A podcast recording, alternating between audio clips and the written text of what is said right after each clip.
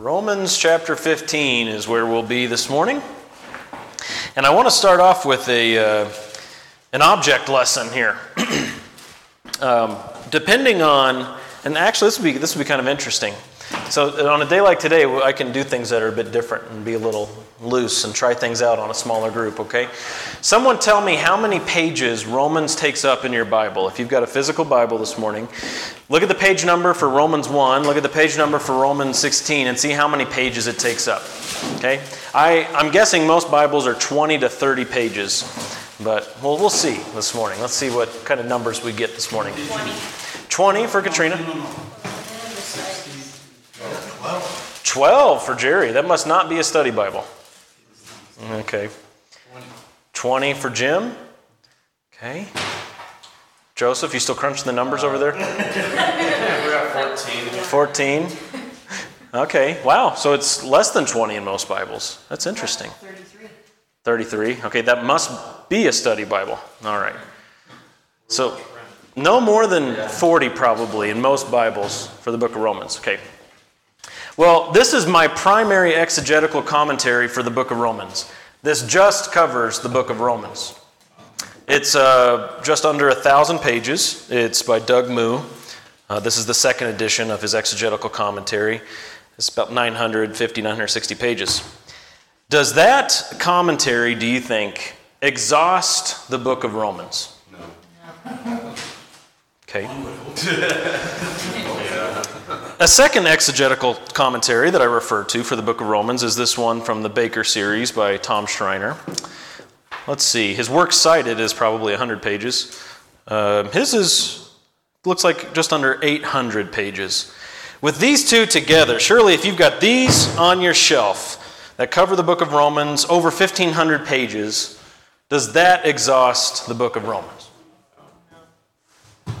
The Romans is just 20 pages, guys. I've got John Murray here, his commentary, old one on Epistle to the Romans. Leon Morris to the Romans. Leon Morris here is about 600 pages, 550 or so. This is John MacArthur just on chapters 1 through 8. Okay. Um, this is Martyn Lloyd-Jones just on chapter 12. S. Lewis Johnson, James Stifler, Alva McClain. All these together, does that exhaust the 20 pages in your Bible of the book of Romans? No. What, so, what are we saying about Scripture here? Because any other book, take uh, Homer and the Odyssey or Homer's Iliad, okay, this ancient literature, take that for example. If there were this many commentaries on Homer and just one of his works, we would say, yeah, that pretty much turns over every stone, right? Uh, that pretty much covers it. But you're saying for the book of Romans, this many commentaries doesn't exhaust what's in there? What does that mean? What does that, what does that say about Scripture? Tells us every, tells us everything, shows us every single thing that we could ever see. God is bigger than we are. Okay. God's word is just—it's inexhaustible. Mm-hmm.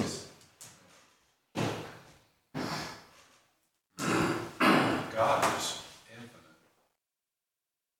Understand Him. And if we're saying this about the book of Romans, we could say that's true for all books of the Bible, right? I mean, if you had this many commentaries that go into this much detail on every book of the Bible, you're still saying we can't see in our lifetime everything there is to see in God's Word. Now, that should kind of provoke you to study, huh? I mean, isn't that exciting? Uh, scripture stands alone as the only book that exists that you just can't plumb the depths of. And these are not all my Romans commentaries, I still got a couple more. Isn't that something? Yes, Jerry. no. but thanks for asking. no, they are. They are. I, I haven't read through all of them. I, I use all of them. Not every week, not for every passage, but yeah, they get used. Mm-hmm, yeah. Okay, well, let's look at Romans 15. And, and, the reason I wanted to go through that this morning is because we're reading through a passage this morning that you read through and you say, I read through it once, I have exhausted the passage. That's kind of our temptation as we read through this little passage in Romans 15. Romans 15, verses 20 to, we'll do 20 to 25. Someone want to read these verses for us? Who's got it? Go ahead, Jerry. And thus I aspired to preach the gospel, not where Christ was already named, so that I would not build on another man's foundation. As it is written, they who had no news of him shall see, they who have not heard shall understand. This reason, I have often been prevented from coming to you. But now, with no further place for me in these regions, and since I have had for many years a longing to come to you, whenever I go to Spain, for I hope to see you in passing, and to be helped on my way there by you. I first enjoyed your company for a while. But now I am going to Jerusalem, serving the saints. Okay. Paul here is just talking about his plans, isn't he? Yet there is no depth that we can reach to getting all the application and understanding out of this passage that we could get, because there's a lot to see. Uh, oh, just a brief thought on what we looked at last week. What was Paul um, reiterating, establishing, boldly defending, and asserting in our passage last week? Um, starting in verse 15, what was he asserting and just slightly defending? Good. He was reiterating the fact of his apostleship, saying that it was a gift. Look at verse 15. He understood that his life and his office, his role in the church was a gift, the grace that was given me from God, meaning that this is a gift. And he understood his whole life to be one of grace. One of my favorite verses in the New Testament is 1 Corinthians 15:10. Does anybody happen to know what 1 Corinthians 15:10 says? It's the great resurrection passage, and Paul at the beginning is talking about uh, his proclaiming the gospel to the Corinthians and saying Jesus appeared to him last of all as one untimely born. And then he goes on to say, it's just the next book over, you could flip on over there. In 1 Corinthians 15, verse 10, this is one of those verses I count as my life verse in a few ways. He says, But by the grace of God, I am what I am. Just his whole life, his whole existence was of the grace of God. By the grace of God, I am what I am. And for Paul, that meant he was an apostle, right? Not just a Christian. And in fact, we can go back even farther. Not just alive and breathing, which is a gift of God's grace, isn't it? We don't deserve breath in our lungs. Each moment we wake up and our heart's still beating, that's God's grace.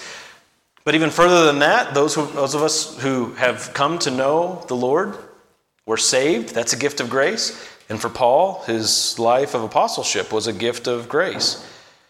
And then in verse 16, back in Romans 15, verse 16, he called himself both a minister and a priest. Not only is he an apostle, he's a minister and he's a priest, and the Gentiles are his offering. He's bringing them before the Lord as his offering. That the Lord would be pleased with his work among the non Jewish people, the Gentiles that he was reaching. And so Paul's desire was to reach these Gentiles, the people who didn't know God, people who were far from God. And his goal was to blaze new trails only. That was Paul's ministry, is he wanted to blaze a new trail everywhere he went. That was his desire. And that's what we see in our passage today, down there starting at verse 20. But before we get to the new trails part, what does Paul say he aspired to do? What's priority number one? Preach the gospel, Preach the gospel right?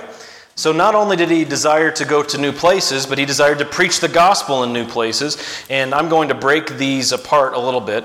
He desired to preach the gospel. And as we consider the message of the gospel, let's walk through that and be refreshed. And this is a different presentation that I, than what I've done before. Looking at four elements when it comes to how we deliver the gospel, proclaim the gospel, share the good news of Jesus Christ. And so I want to get your feedback and your answers, starting with our problem. What is humanity's problem that sets us up to hear the good news? Okay, in a word, right? It's sin. Okay, and how would we explain that or prove that from Scripture?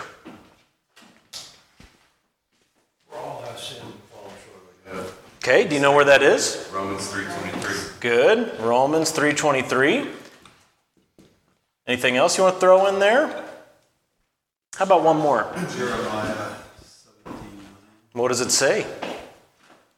Heart is more deceitful than anything else, and desperately sick. Who can know All right. And there's. There are no qualifications on that statement either. When he says the heart is desperately sick, it's deceitful above all else.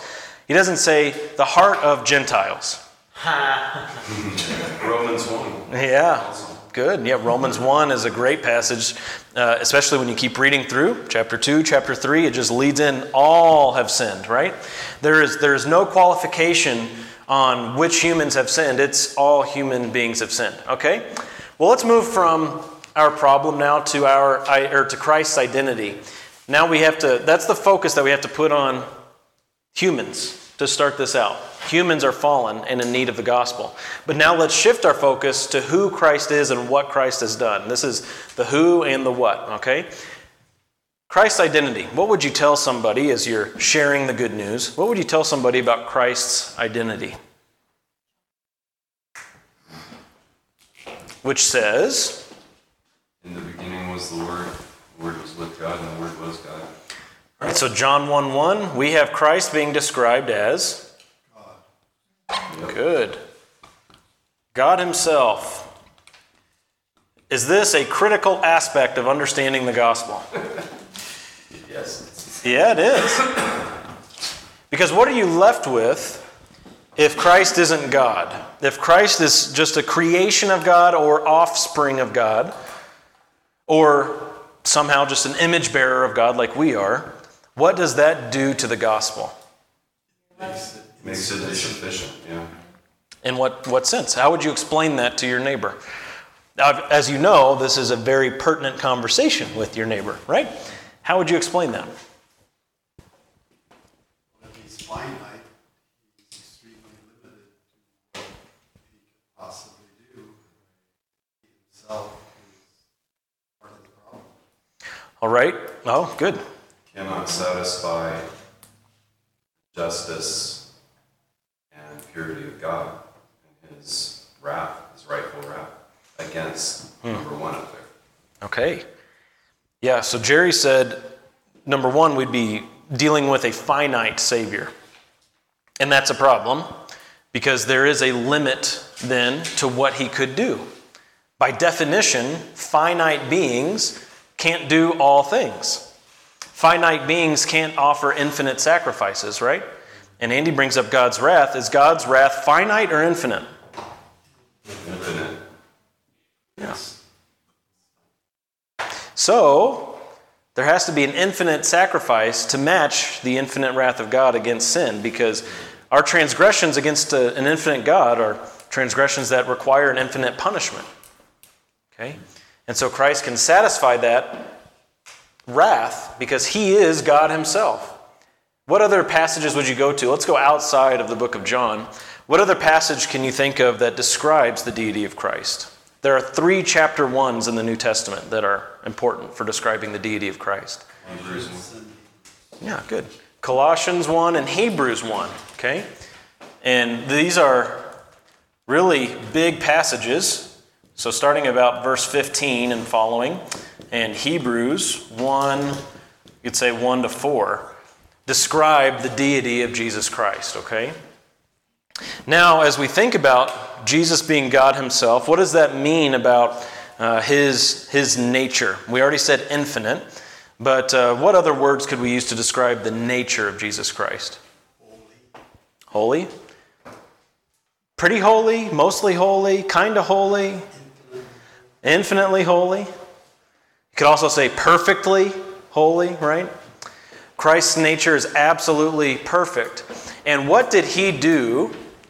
What was his work that reflected his perfection?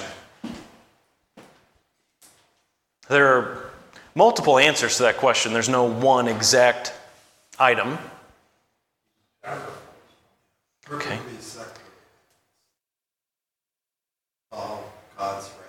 There was an unblemished sacrifice going back to the Old Testament sacrificial system.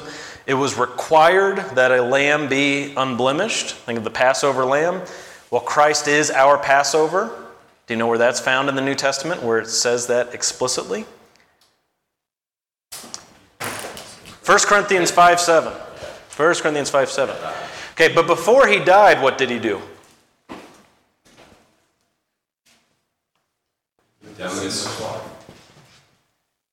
Yes.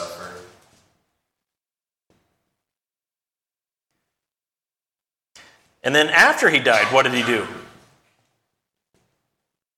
Rose again. Okay, wow. Hey, are we Christians this morning?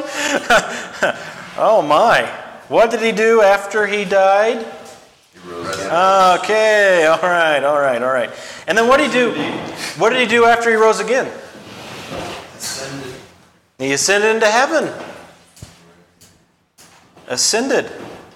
Which we often neglect. It is an important doctrine in the New Testament. Will someone hear the gospel and believe and understand apart from knowing the ascension uh, details of Christ's ascension? Yeah, that's possible, okay? But it is important to throw that up there and to understand he didn't just rise again, he ascended into heaven.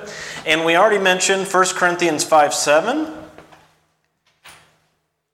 What other passages can you think of that describe Christ's perfect work in dying, well, living, dying, rising again, ascending?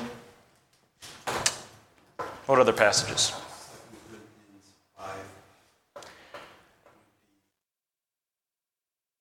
1. 2 Corinthians 5:21 He became sin who knew no sin that we might become the righteousness of God in him. Yeah. 2 Corinthians 5:21. Good. Kind of running out of space here. This was poorly planned. 5:21. Okay? And we can cap it there for the whiteboard, but we can list some more.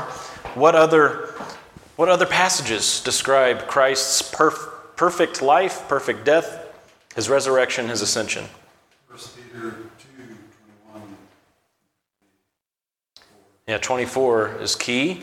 He himself bore in his body our sins on the cross, right?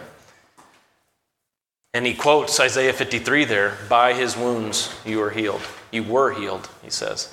So, Isaiah 53, talking about the death of Christ and the healing that would come from the death of Christ, is a spiritual healing, right? When Peter there uses Isaiah 53 to tell these believers in the past tense, you were healed, it's talking about your salvation. By his wounds, you have salvation. And just a footnote you will come across in your life at some point some faith healing people who will say that Jesus' death bought your physical wellness. That's not how Peter uses the verse there. Because they'll say, by, your, by his wounds, you're healed. By his wounds, you won't get the COVID. Uh-huh. Yeah, you reject that, right? Okay. Any other passages to share? Let's, let's clear one thing. What is it very important to understand about the resurrection? What, what must a person believe about the resurrection in order to be saved? As is bodily resurrection as opposed to Good, good. He didn't rise again as some sort of a immaterial spirit, but his body physically came from the, the grave, the tomb. Yes, touch, touch and feel my side. He interacted with his disciples. Because you'll, again, come across some liberal Christians who will say, well, um, you know, we can't super trust the Gospels. There's a lot of spiritual elements in that, not literal elements. You look for the spiritual stuff. And miracles don't happen. Jesus' body stayed in the tomb like every other body that ever was put in a tomb. But there was some sort of interaction, some spiritual interaction that the disciples had with Jesus, and then they'll move on. Can you believe that about the resurrection and be born again? No, that is denying the power of God, isn't it? And the gospel, according to Romans 1:16, the gospel is the power of God. They're, they're believing man-made philosophies and myths Yes. of materialism. Yes, absolutely. All right, and then the fourth element, our response. Okay, so we understand our problem, who Christ is, what Christ has done. Now, what is man's response? What do we call man to do? Repent and believe. Hmm, good, okay. Repent and believe. I, I think that sums it up, doesn't it? So that means that they must clean up their act in faith. Right? No. Oh, okay. All right, good. What does that mean? What does repent and believe mean? Your mind. Yeah, repent is that word metanoia? Change your mind, to have a change of mind about something? Yeah, it's two sides of the same coin, isn't it? Repent and belief. Where, where you're putting your trust in Jesus. You're not trusting in yourselves, as Mike quoted Proverbs 3. You're no longer leaning on your own understanding, right? But you lean on Christ. You put your trust in Christ. This is the message that uh, the apostles preached. Peter, you look at Peter at Pentecost, he calls to the uh, Jews who are gathered there repent and believe in Jesus. You see, in Paul's ministry in the book of Acts, how did he sum up his ministry to Felix? He says, My ministry was to call men to repentance and that they would bear fruit in keeping with repentance. That was his ministry. And so it's to lean on Jesus and to lean on not your own understanding, but to believe the gospel. Okay? And in Romans 4, I'll give you the first cross reference here. Romans 4 1 through 5 is very critical. This belief is not a work. Believing in the gospel is not a work. Romans chapter 5 or chapter 4 makes that very clear in contrasting a works based system with Abraham. It says if Abraham was justified by works, he has something to boast about. But he was not justified by works. And Romans 4 5, a very key verse. For the one who does not work, but believes in him who justifies the ungodly, his faith is credited to him as righteousness. That's a good verse, isn't it? That's, that sums it up, this point of the gospel message. For him who does not work, but believes in him who justifies not the godly, he justifies the ungodly. To him who believes that, meaning he's not trying to clean up himself before he comes to God, he's coming to God in his filth. And he's relying on God's grace. The one who comes to God in faith, relying on the grace of God to justify the ungodly, he's the one whose faith is credited as righteousness. What's an, another really key, big, important passage that talks about coming to God by faith and believing the gospel? Not by works, but by faith. Galatians 3. Okay, we got Jerry sharing Galatians 3. What verses? Pretty much the whole chapter. Okay, 10, 3, 10. Well, we'll do 310. And I heard someone say Ephesians 2. Yeah. What verses? Yeah, you guys know those ones, right? Ephesians 2, 8, and 9. It's good to include 10 on that too, but we'll just say 8 and 9 for now, okay? So that's the gospel message. And, and remember, where, where did we, how did we get launched off into that? Because Paul says back in Romans 15, verse 20, that he aspired to preach the gospel. He aspired to preach the gospel. And I do want to share this too, real quick. There are three times in the New Testament that Paul uses that word for aspire, or he made it his ambition, yours might say. And Paul was the only one to use this word in the New Testament that word for aspire or to have an ambition for something. And there are three things that he said that he had an ambition for. I just think this is really fascinating and you should copy this, okay? The first is preach the gospel. And we have that right here, don't we? In Romans 15. I'll give you a chance, just in case you want to be very a very impressive student this morning. Can you think of any of the other places where he said this? This would be really impressive. I mean, you would like get buku extra credit. Well, is, does he use that word in Romans 1 where he wants to come and see them? No. No. good good try. The other one is in 2 Corinthians 5. He says he's made it his ambition to please God in all things.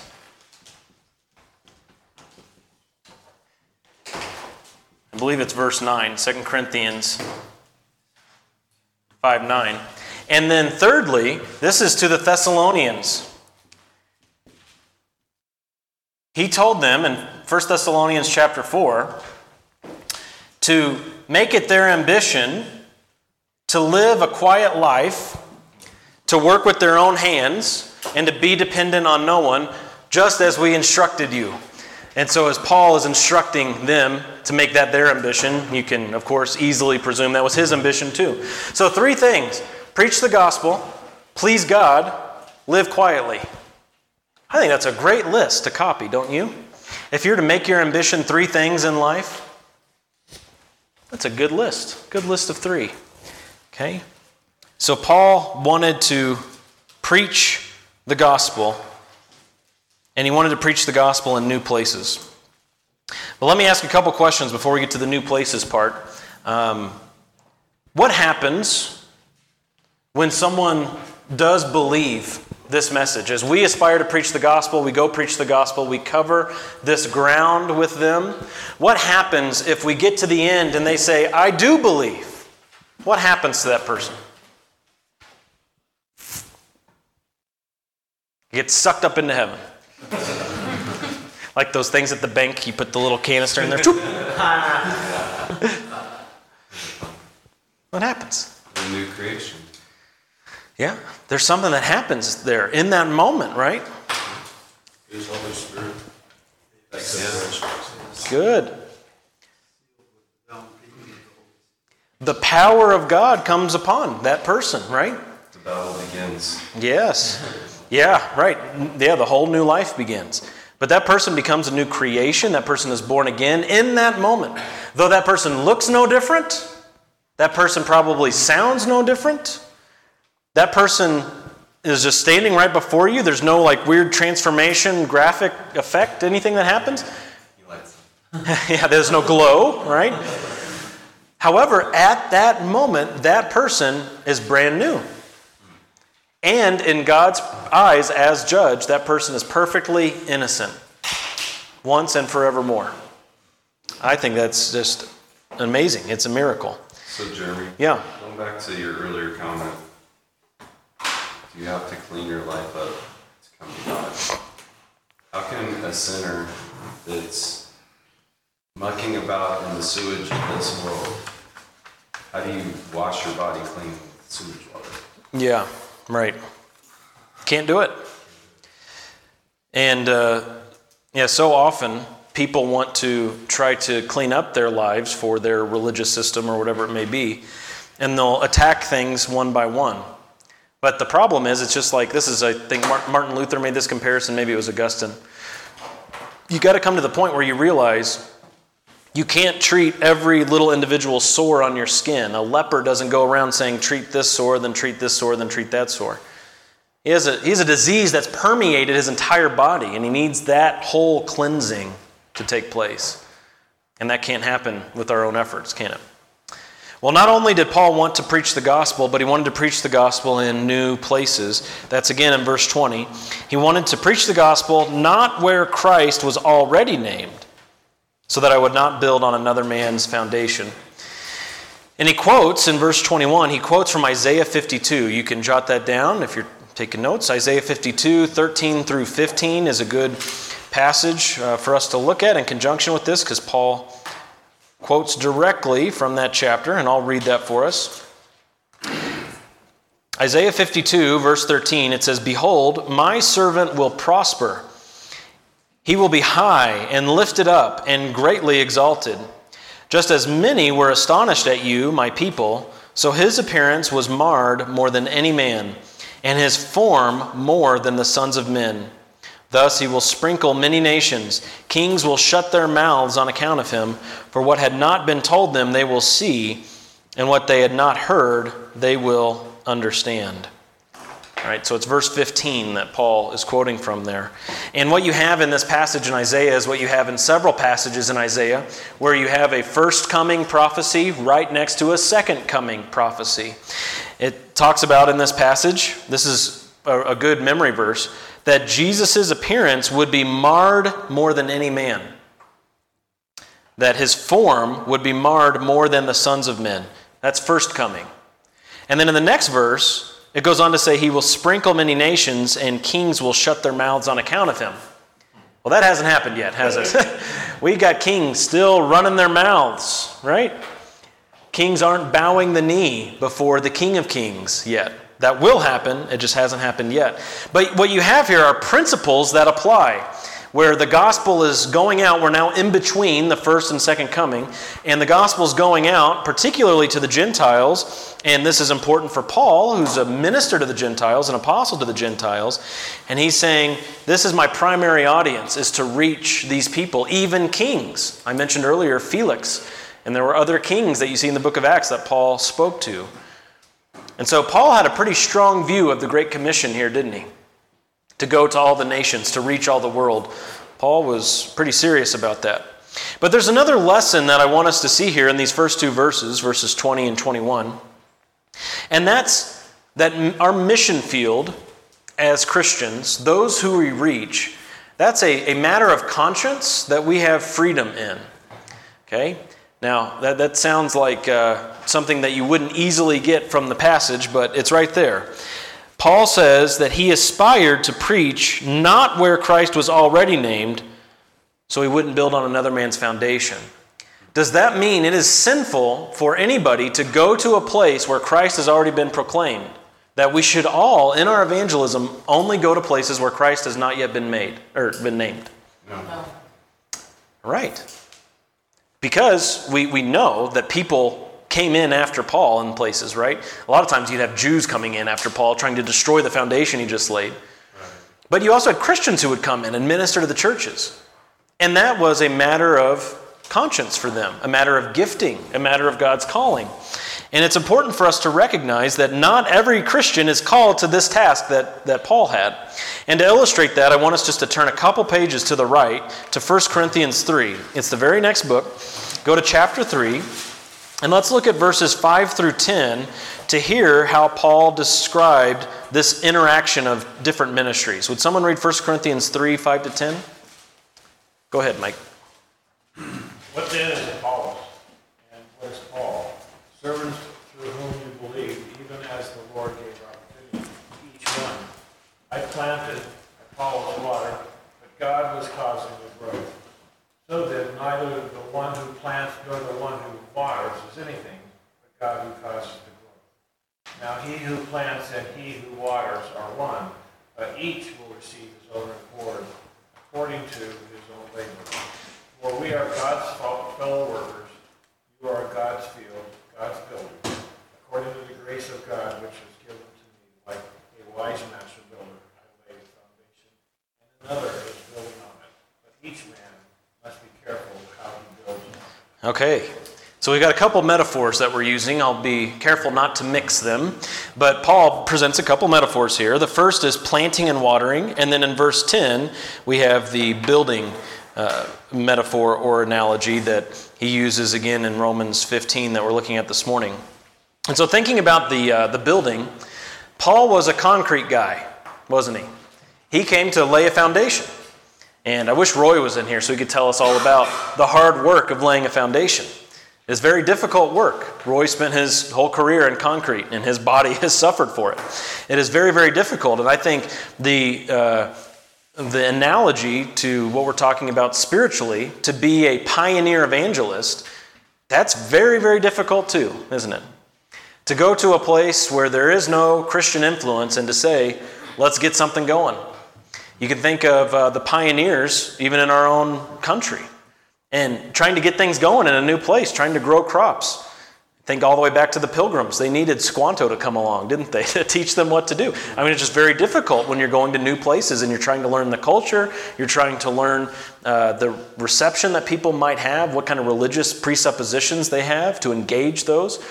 It's the same as, as pioneers who are coming out. And, and a long time ago in America, I think it was Doug Moo in his commentary who made this, this analogy. A long time ago in America, we were so spaced out that a pioneer knew it was time to move and build a new cabin somewhere else if he could see smoke from another cabin in the distance. Man, those days are long gone, aren't they? Uh, and so Paul kind of had the same idea here where, look, I'm not, I'm not going to build on another man's foundation, I'm going to a brand new place. But notice through this passage, he's using Apollos as his example of the one who comes next. And not once does he disparage an Apollos like ministry of building upon the foundation. And so I think we would do well to consider what part of the process we're gifted for. You think of this is the simple, basic planting and watering that Paul uses here. Paul's working the soil, he's putting the seed in the ground, but he's not doing the watering. Okay, those are two different parts of the process. He gets the ground ready, he drops the seed, and he's off to the next place. And he trusts in people who come afterwards to cultivate that plant. And for those of you who have a garden or have gardened for many years, you know that in this respect, it's a lot easier just to throw a seed in the ground. And it's very difficult to get these little seedlings up to the point of bearing fruit. In a lot of ways, when something comes out of the ground, then the work is just beginning, right? Because you can get a nice looking plant, maybe the first month or two, the plant is looking very healthy. And if you're like me, for some reason, every time you plant tomatoes, you have what's called that blossom end rot, where you get that nasty little spot on your tomatoes. You're thinking, ah, we got the plant up and running. It was all going so good, and now's the time for me to eat the fruit, and it's gross. and for some reason, my peppers have little spots on them too, and it has to do with soil mixture and all of that. And then you got to go back into the soil and work over some of those foundational elements again. Well, this process has different stages, and not every plant is going to be successful. This is supposed to be a wimpy, wilty looking plant, all right? so the seed goes in the ground and you water, and well, God is the one who gives the increase. And sometimes that means a big, strong, healthy plant that will bear fruit, and other times, not so much. Jesus used this analogy too. A sower went out to sow. Matthew 13. A sower went out to sow, and he cast the seed. What was the seed in the parable? Yeah, the gospel, the word of God. And he gives the, the four different types of ground that received the soil. And only one of those types bore fruit. And even within that type, there's a variation of how much fruit the plant bears. And so this is all up to God. God gives the increase, but we have different stages in this process. And I think you'd do well to really consider how God has gifted you and what God has called you to do. Are you uh, a, someone who plants a seed? Are you someone who waters? Are you someone who helps prepare the ground? I mean, there are different parts of the whole process. Where do you fit in with that? Because this is God's church that He's building, and He's given us different roles in the process. And when we think about our mission field, I know that I'm not cut out to be a pioneer evangelist, a pioneer missionary. I'm not called to go to some back jungle in Bangladesh and go do that. That's not for me. I've got zero desire. But I have a ton of desire to be right here. You're in Utah. That's right. Yeah. It's, it's a different place. And so our mission field is a matter of conscience based on God's personal conviction in our hearts, okay? Thoughts on all that? Well, Or I think questions? The watering, don't you think the watering is more like um, a mentor for that Yeah. It's discipleship. Yeah. discipleship? Because, you know, you got squash bugs, you're gonna take out part of the plants and tomatoes. You gotta have somebody there to, Yes. Squash bugs slash wolves. Yeah, right. Yeah. Good. Good. Good So job. that's thinking in the, the grand scheme of things, looking at, uh, like you said, do I want to be a, a pioneer evangelist or I want to go into an established area and teach? But uh, even while you're saying you don't consider yourself a pioneer and you want to uh, disciple people, important to people who have already been established, you still recognize that you have a calling to evangelize. So that uh, doesn't Yeah. your responsibility to Yes. share the truth. And a great example of that is Timothy, right? Where Timothy was technically watering what Paul had planted. Timothy's there in Ephesus. Paul had spent three years in Ephesus establishing that church. And there, Timothy is a pastor. And Paul writes to Timothy as the pastor who's watering and says, Do the work of an evangelist. So it's still every Christian's responsibility to share the good news. Okay? Um, but we'll have a primary focus perhaps in, in other areas. But when you leave the gathered fellowship, you are an ambassador for Christ wherever you go, and you take Christ with you. Okay? Melissa? Yeah, I know. I live with you. And she would write home and she wrote books, and people didn't like them because she was like honest about the lack of fruit that she was seeing in the field, how hard it was, and how satanic the influences were in India and stuff. And people, people didn't, people were mad at her for being honest. People wanted like the, the like revival stories that weren't real. They were embellished, and she wouldn't do that. Um, and I, I just think it's helpful to remember that those, those stories do happen, the really cool stories where like something big happens and something transformative, but a lot of times faithfulness is just hard. Yep. You don't see a lot of results. But God is the one at work. And all we can do is be faithful. Oliver Wilde. Is that a name? Oscar Wilde. Oscar Wilde. That's a name, right? He said, uh, I just saw this this morning, so I, I think it was him. Uh, he said, uh, when you tell someone the truth, make them laugh, otherwise, you'll make them depressed. So, A- Amy Carmichael should have added a few more jokes in her letters. yeah.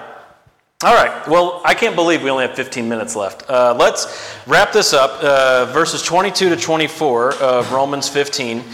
Because not only did Paul desire to reach the unreached, which we saw in 20 and 21, but we see that he also desired to finally see the Romans. He had not seen the Romans yet. And it was his own ministry strategy, his own mission field, his own conviction that had prevented him from joining in Roman fellowship.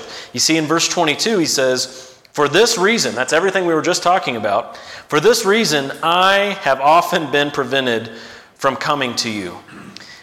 We see here a basic principle. All of life is competing priorities, isn't it? All of life is just trying to figure out what your priorities are. And if, if you've lived any amount of life, you know that saying yes to one thing means saying no to other things, right? And here in Paul's ministry, he had been saying no to seeing the Romans because his priority was to reach those who had not been reached. And I want us to consider, just for a moment, I was going to spend longer on this, but just be a moment, three ways, according to Scripture, that we are hindered in our plans. There are three ways, according to Scripture, that we are hindered in our plans. Now, the first one is actually our own plans. That's what we see here. and that's probably the most common.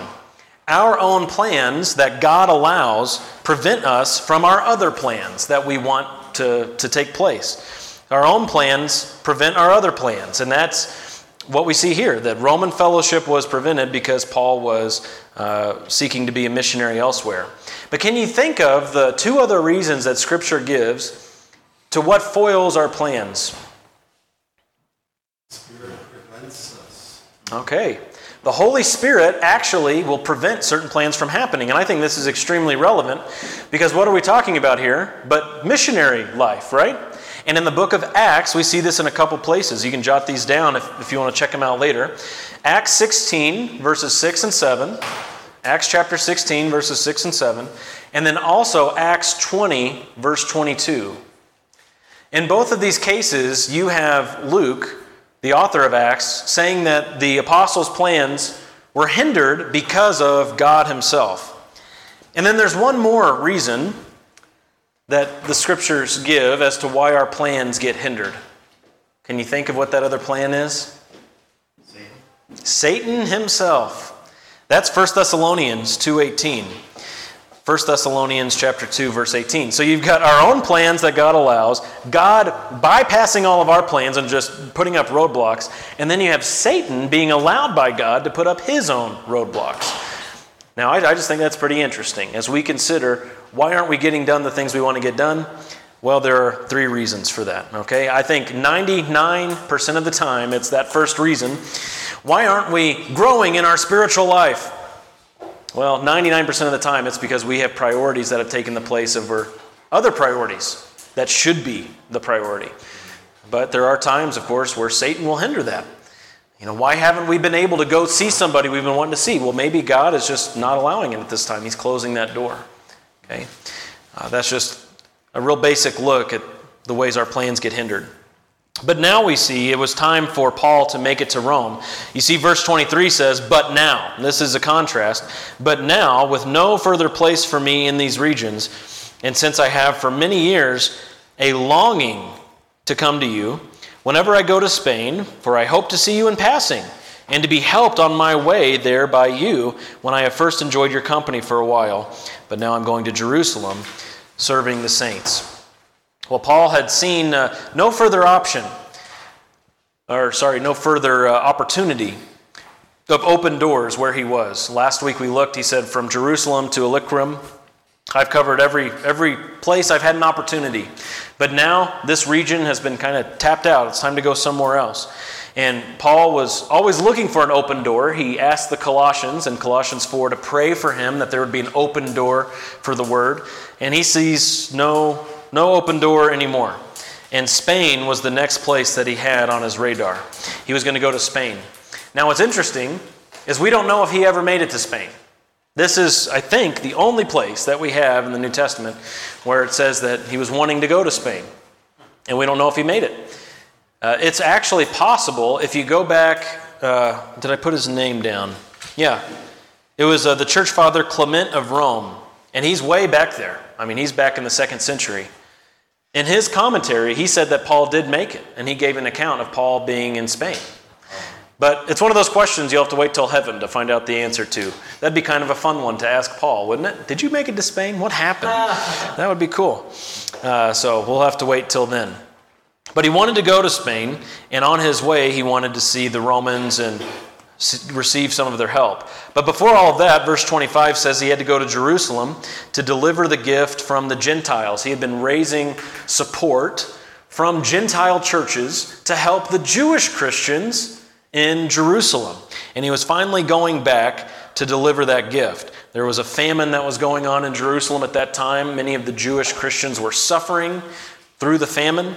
And this was a way for the Gentiles to show their unity, to show their love for their Jewish brothers and sisters who had also converted to Christianity by sending them support. It was a way for those Gentile churches to bridge the relationship gap they had with the Jews. And next week, Tyler will look into that some more.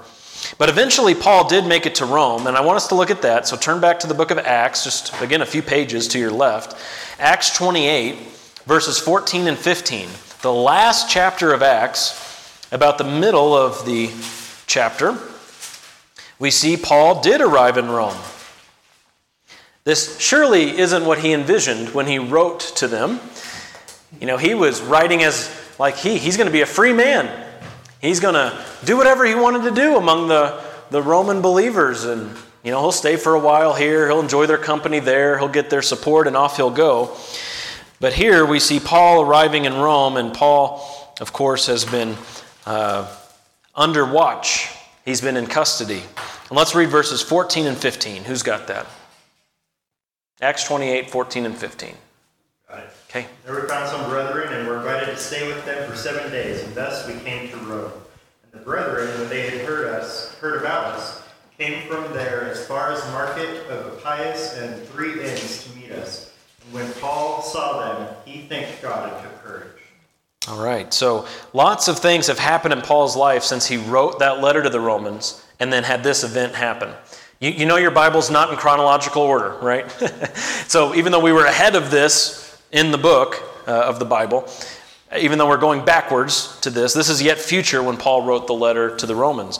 And he says to them uh, that he wanted to see them, and here he is seeing them. This is where he had that Roman fellowship, but again, certainly the circumstances were different than Paul had imagined. Yet he was still free enough to be able to go see them. He was free enough to be able to relax to a degree and receive encouragement from them and enjoy their fellowship.